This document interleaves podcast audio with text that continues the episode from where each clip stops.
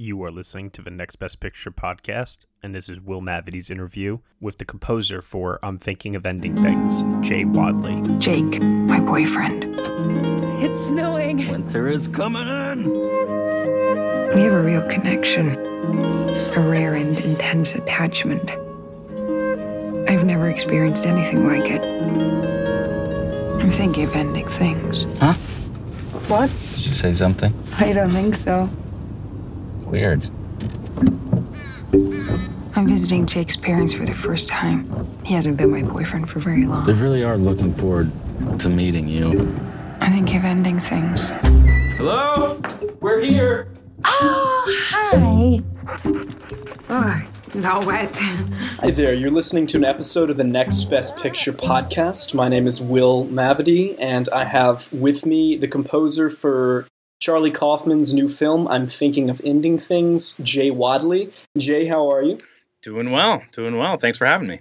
So, this is a movie where the score is used sparingly, but it really, really lingers with you.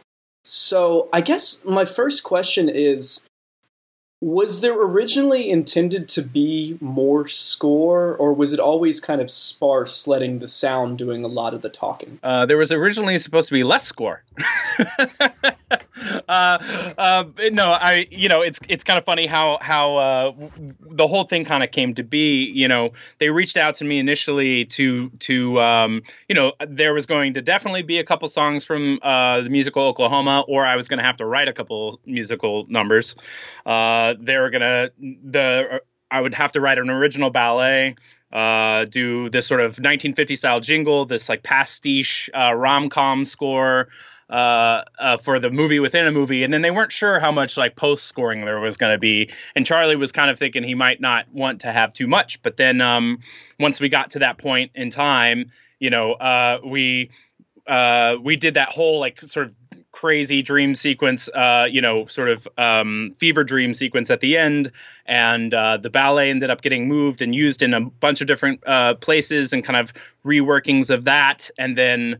Uh, you know, and then we started adding even more and more, and I think I added maybe four new cues on like on the mix stage. so, Oh, wow. yeah, and uh, you know, there's a lot of things that are like relatively you know subtle and in the background and little hints and drops here and there but um but yeah it kind of uh it kind of started out smaller and and and increasingly expanded uh un- until there were you know uh, a handful of cues. But still you know in a 2 hour and 15 minute movie is not a lot of it's not a ton of score but it is you know very uh when it does show up in in like and have its presence it it's definitely it it's like a moment you know Well, so you listed most of my my favorites, so I kind of want to go through the thought process on a couple of those one by one. For starters, uh, there's a Robert Zemeckis fake movie within the movie. Yeah. Talk to me about that score and doing like, is, is that supposed to be Silvestri? Like, Uh, yeah, yeah, like it, it could be a Silvestri or a Debney or a, you know, it, it was it was just kind of you know the concept being that it needed to be this sort of classic romantic Hollywood uh, vibe, and uh, yeah, so we just kind of I just you know did a bunch of research listening back to the some of those scores and and uh, and tried to make something that felt authentic to to to a film like that. So you know, and and in no way to to slight it because you know those composers. It takes skill to do that stuff, even though you know it can it can sometimes be a little uh, a little sweet. yeah. yeah. No, I mean, it, it's actually probably going to be a good track that I'll listen to on its own when the soundtrack's out. Yeah. There's another. I, I was curious if there was an intentional reference. Uh, that there's a scene towards the end of the film that seemed like it was supposed to be riffing on Ron Howard's "A Beautiful Mind." hmm So was Yeah. that meant to be kind of a James Horner esque score there during that scene during the big speech? Yeah, yeah. So during that, it's kind of it's kind of uh, referencing James Horner without it being like a score from from Beautiful Mind or whatever, but it is kind of leaning into that and leaning into that sort of rousing speech type of Hollywood score stuff, but it's kind of admits um, uh, in the middle of all of this other chaos that is happening. Uh, so you know, it's not the only thing that is happening at that point in time. We still have like leftover elements from the the jingle that are like reversed and stretched and and sort of crazy string textures. And I even on that ran that section, that sort of heroic uh, or you know that sort of rousing speech score um, into a tape recorder uh, and then ran it back out on top of itself so it's like stopping and starting and rewinding and Oh, wow. you know all like so it's the the concept being it's kind of all of these memories and these sort of projections of of of sort of what he wanted his life to be or envisioned his life being uh, sort of coming together and kind of blurring and um, almost like synapses like firing and and uh, misfiring as he's as he's sort of you know nearing the end of his life uh When I listen to Yeah. that uh, on repeat, am I going to be able to pick out most of the themes used elsewhere in the film in various points? yeah yeah so that whole Very cool. section from the moment he leaves um uh from the moment he leaves the truck uh you know is all most of that is sort of a patchwork um of of like fragmented melodies and like that are manipulated in some sort of way stretched out grained out verbed out uh you know like there's a bunch of elements like all of those sort of romantic chords that you'll hear these like kind of weird romantic chords that come in. That's from the ballet and like you've got the uh, you've got the uh, woodwinds and um, and harp sort of playing backwards, so you'll hear those melodies in reverse, and then you get that jingle, uh, you know, moment, uh, the 1950s jingle thing, and then that kind of goes into that same uh, through those same processes, and then that's like stretched out and and reversed, and you know, so and it becomes part of this this memory, this woven memory of of of all of these experiences of his life. Uh, so is that that kind of alien sound you get when um, she enters the school? Is that uh, that's some of those other tracks being slowed down? Because I thought that was one of the more unique sounds. Do you know what I'm talking about? Uh huh. Yeah. So when when she walks into the school and is is like when she just starts walking in, Yeah. yeah, that's that's the ballet backwards, slowed down and like super like verbed. And I think I ran it through a tape thing too. But um, yeah. Uh, so you know that's all supposed to be you know referencing the same stuff and feeling like it's from the same fabric and that it's uh it's it's just all part of of his like subconscious or part of his pretty complex mental state. Okay, so you've touched on the jingle a couple times. Talk to me about the Tulsey Town song. yeah, so that was another one like with with the ballet and the and the jingle, those are both things that I had to uh uh write ahead of time um before they actually shot the film. Um so uh you know, Charlie initially in the book uh, there's like a, a, a in the original book there's it's a dairy queen but um we couldn't use dairy queen so we went so so he made up Tulsey Town um which is is is actually an alternative alternate name for uh, Tulsa um because the film's uh, based in Oklahoma. Oh, mostly based in Oklahoma, but um, uh, and so he wrote the lyrics for it, and I, which I just thought were absolutely hilarious and wonderful, and so I, I kind of recorded a, a scratch vocal of the melody line into my my phone, uh, like almost immediately when he sent it to me, and and developed it out and uh, you know demoed it so that we could send it to um, Jesse Plemons because his character actually sings it on screen in the car yeah. so so he uh, so that was an interesting process like you know sending that to him and uh and then i also made sort of a a, a faux like dated 80s version of it as well uh, that he and jessie buckley uh sing together um with the tagline we're here to soft serve. It was great so yeah, that was it. Was just a lot of fun, and and uh, you know, Charlie has this interesting obsession with um, creepy old animated commercials. Oh my god, the clown is so creepy. So creepy, and uh, and so yeah, he sent me a, a wonderful uh, selection of of things for inspiration to just kind of like see what what those old black and white animated commercials for for ice cream shops and and all sorts of all sorts of things were like, and they're just so weird. Uh, and and so yeah, it was it was a lot of fun. Um, and uh, and the ballet similarly I had to write all ahead of time and produce and and uh, and mock up that whole like seven minute sequence to send to the choreographer. Yeah, I was gonna say because every like when the minister comes out, he does everything perfectly on the beat in the mock wedding scene Yeah. and stuff. Yeah, so that that entire that entire sequence, I had to kind of create the score just based on Charlie's scene descriptions. Um, so all of the um, all of essentially, you know, it's just like uh, uh, Jesse walks down the hall, uh, or not Jesse, but the girlfriend. Uh, the girlfriend turns the corner, walks down the hall, and you know, calling for Jake. Uh, you know, she sees him down the hall. They stop and stand and stare at each other, and then their like rep- their dancing representations come and stand behind them. They switch places, and then they run towards each other in this romantic like embrace.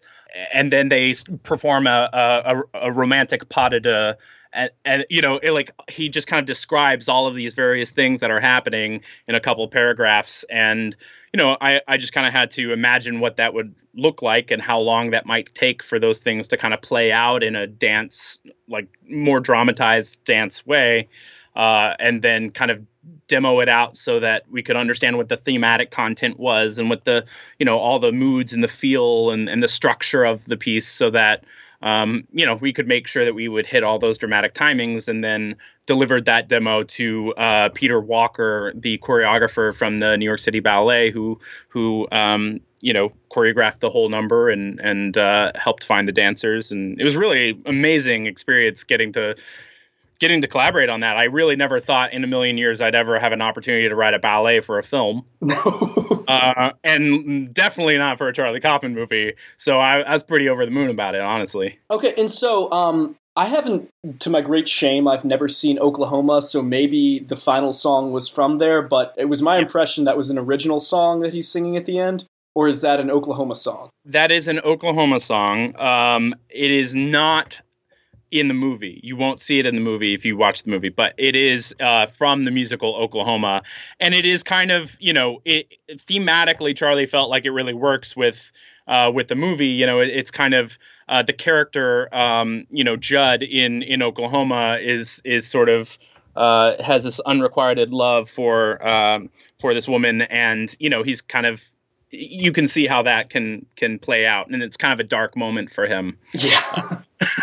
it's an understatement. Yeah, yeah. Uh, so yeah, so it, it, you know, Charlie, he just makes what's so interesting about this movie, and you you know kind of called attention to it a little bit uh, earlier, like with the with the Beautiful Mind thing. Like this film, there are so many references to film uh, and literature and movies and musicals and all of these different arts that you know are in some ways like sometimes they're acknowledged that this is from something else and sometimes they're not in any way acknowledged that it's from something else and it just presents it as if it's its own idea um, and it's all coming from this perspective of jake who's creating this alternative narrative Right. uh, you know, envisioning this relationship that he had as a younger version of himself that never happened and um, and you know i approached the score thinking of those things and, and especially with the ballet of like how can i make you know things that sound familiar sound like maybe we had just directly lifted them from something but are completely original you know what i mean um and and and hilariously like uh a number of reviews legitimately think my ballet is from Oklahoma. So oh, that's a compliment. I, I, guess I did my job, but maybe shot myself in the foot. uh, but uh, you know, but really, actually, my in- influences in the ballet were were more uh, were more like Debussy and Ravel and Stravinsky. Um, you know, when thinking about what needed to happen over the course of this n- narrative, uh, you know, I felt like that those composers would, would like their their kind of language would would resonate with these types of events happening um, and keeping in line with that concept of like borrowing like in a way borrowing. Like it's it's in no way borrowed you know it's a fully original thing but it's kind of in the voice of someone else um, you know uh, reinterpreted through me um, and and so yeah the whole concept being that these are composers that potentially Jake could have heard at some point in time, um, and and you know loved these ballets or loved this music in some sort of way. So when he's imagining this dream ballet, this crazy sequence that happens and and this love this relationship and this like struggle with a a different version of himself and all of these things like this he would kind of this would be the music that he would imagine to his own ballet, right? So that was kind of the concept of it. So I wanted it to sound familiar and wanted it to sound like it could be from something else because it, I wanted it to feel as though he was he was making this up and and and and reinterpreting it in real time almost. Okay, when he is humming or singing a lot, uh, did you create the janitor? Did you create it all just when he's to himself as he walks up and down the halls?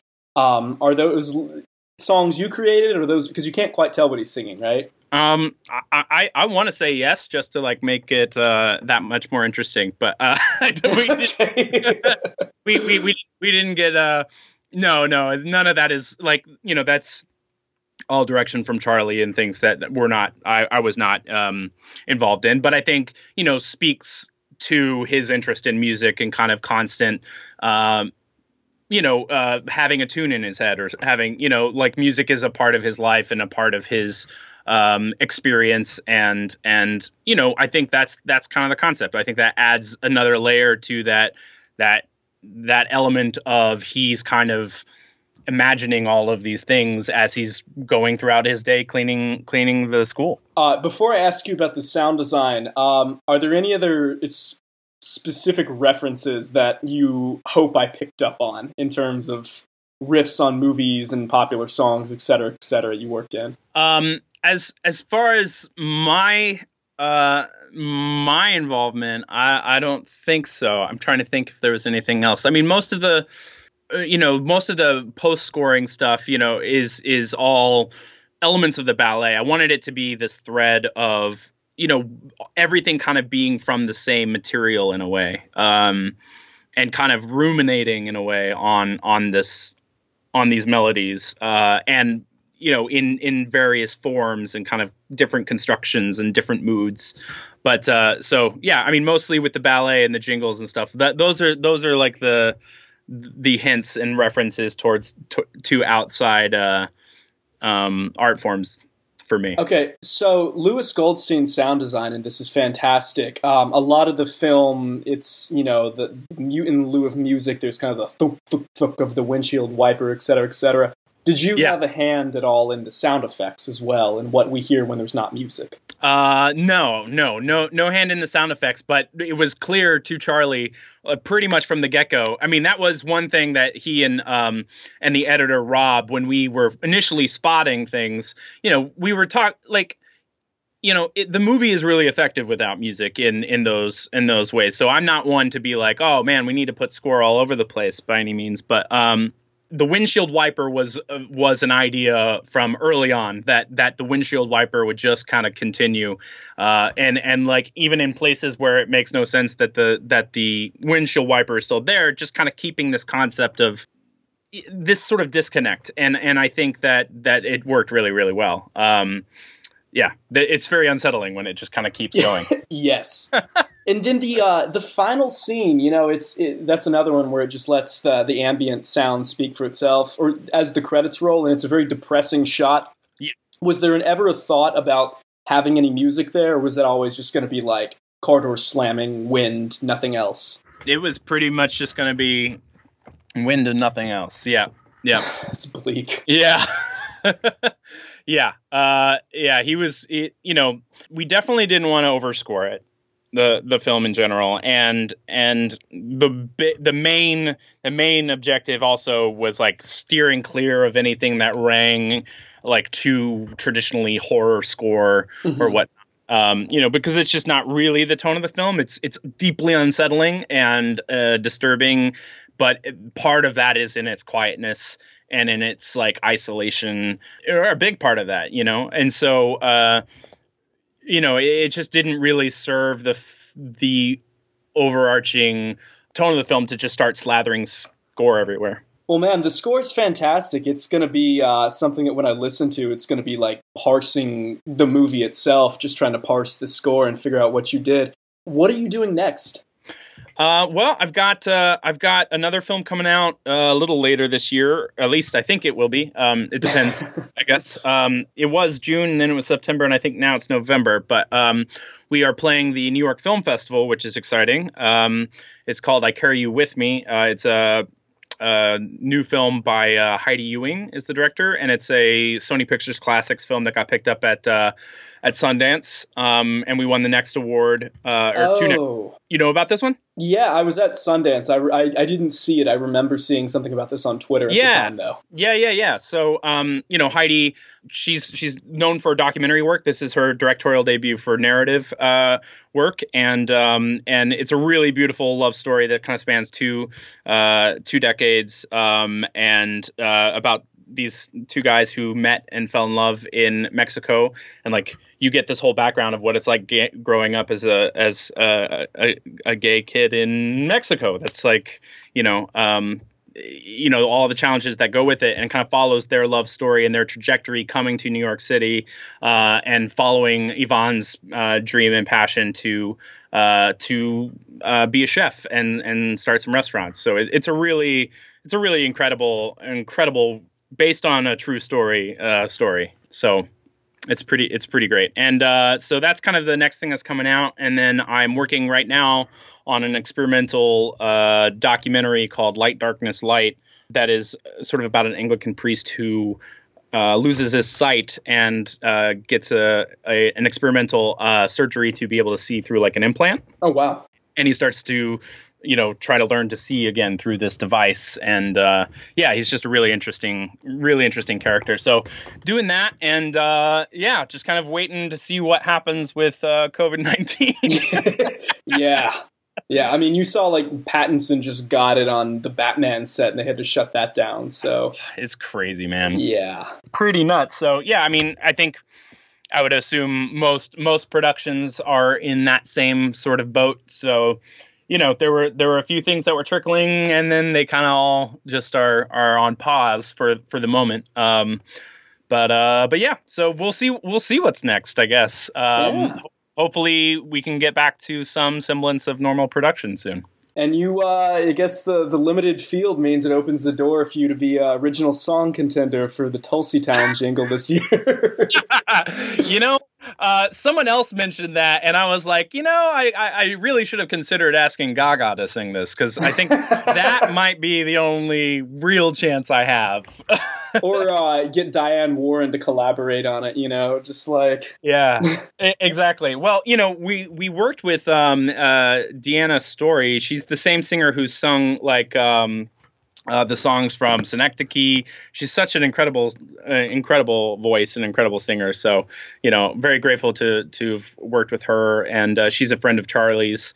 And uh, yeah, I mean, look, I, I, if if it happens, I will die laughing. because get this, I got disqualified for uh, "Is It Love" uh, in indignation. Why? B- bec- I don't know. I guess because it played on a radio. I think uh, it like it started out like it started out like as a song, and then it started playing in on radio. And since it was used diegetically, I was disqualified. So oh, that's some BS. I was like, I was really proud of that one.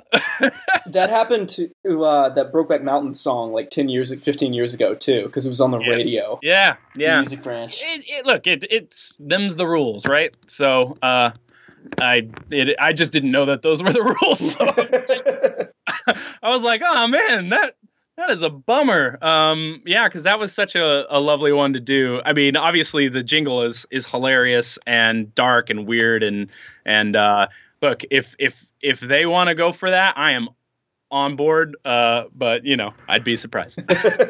All right, man. Well, thank you so much for taking the time to talk, and uh, best of luck with your future endeavors. I look forward to parsing this score? Is it going to be on uh, Spotify and iTunes soon? Um, that that that's up to Netflix. So I I I really hope so. So if you want to hear it, I say let Netflix know we want to hear it. I'll do my best, man. Thanks so much.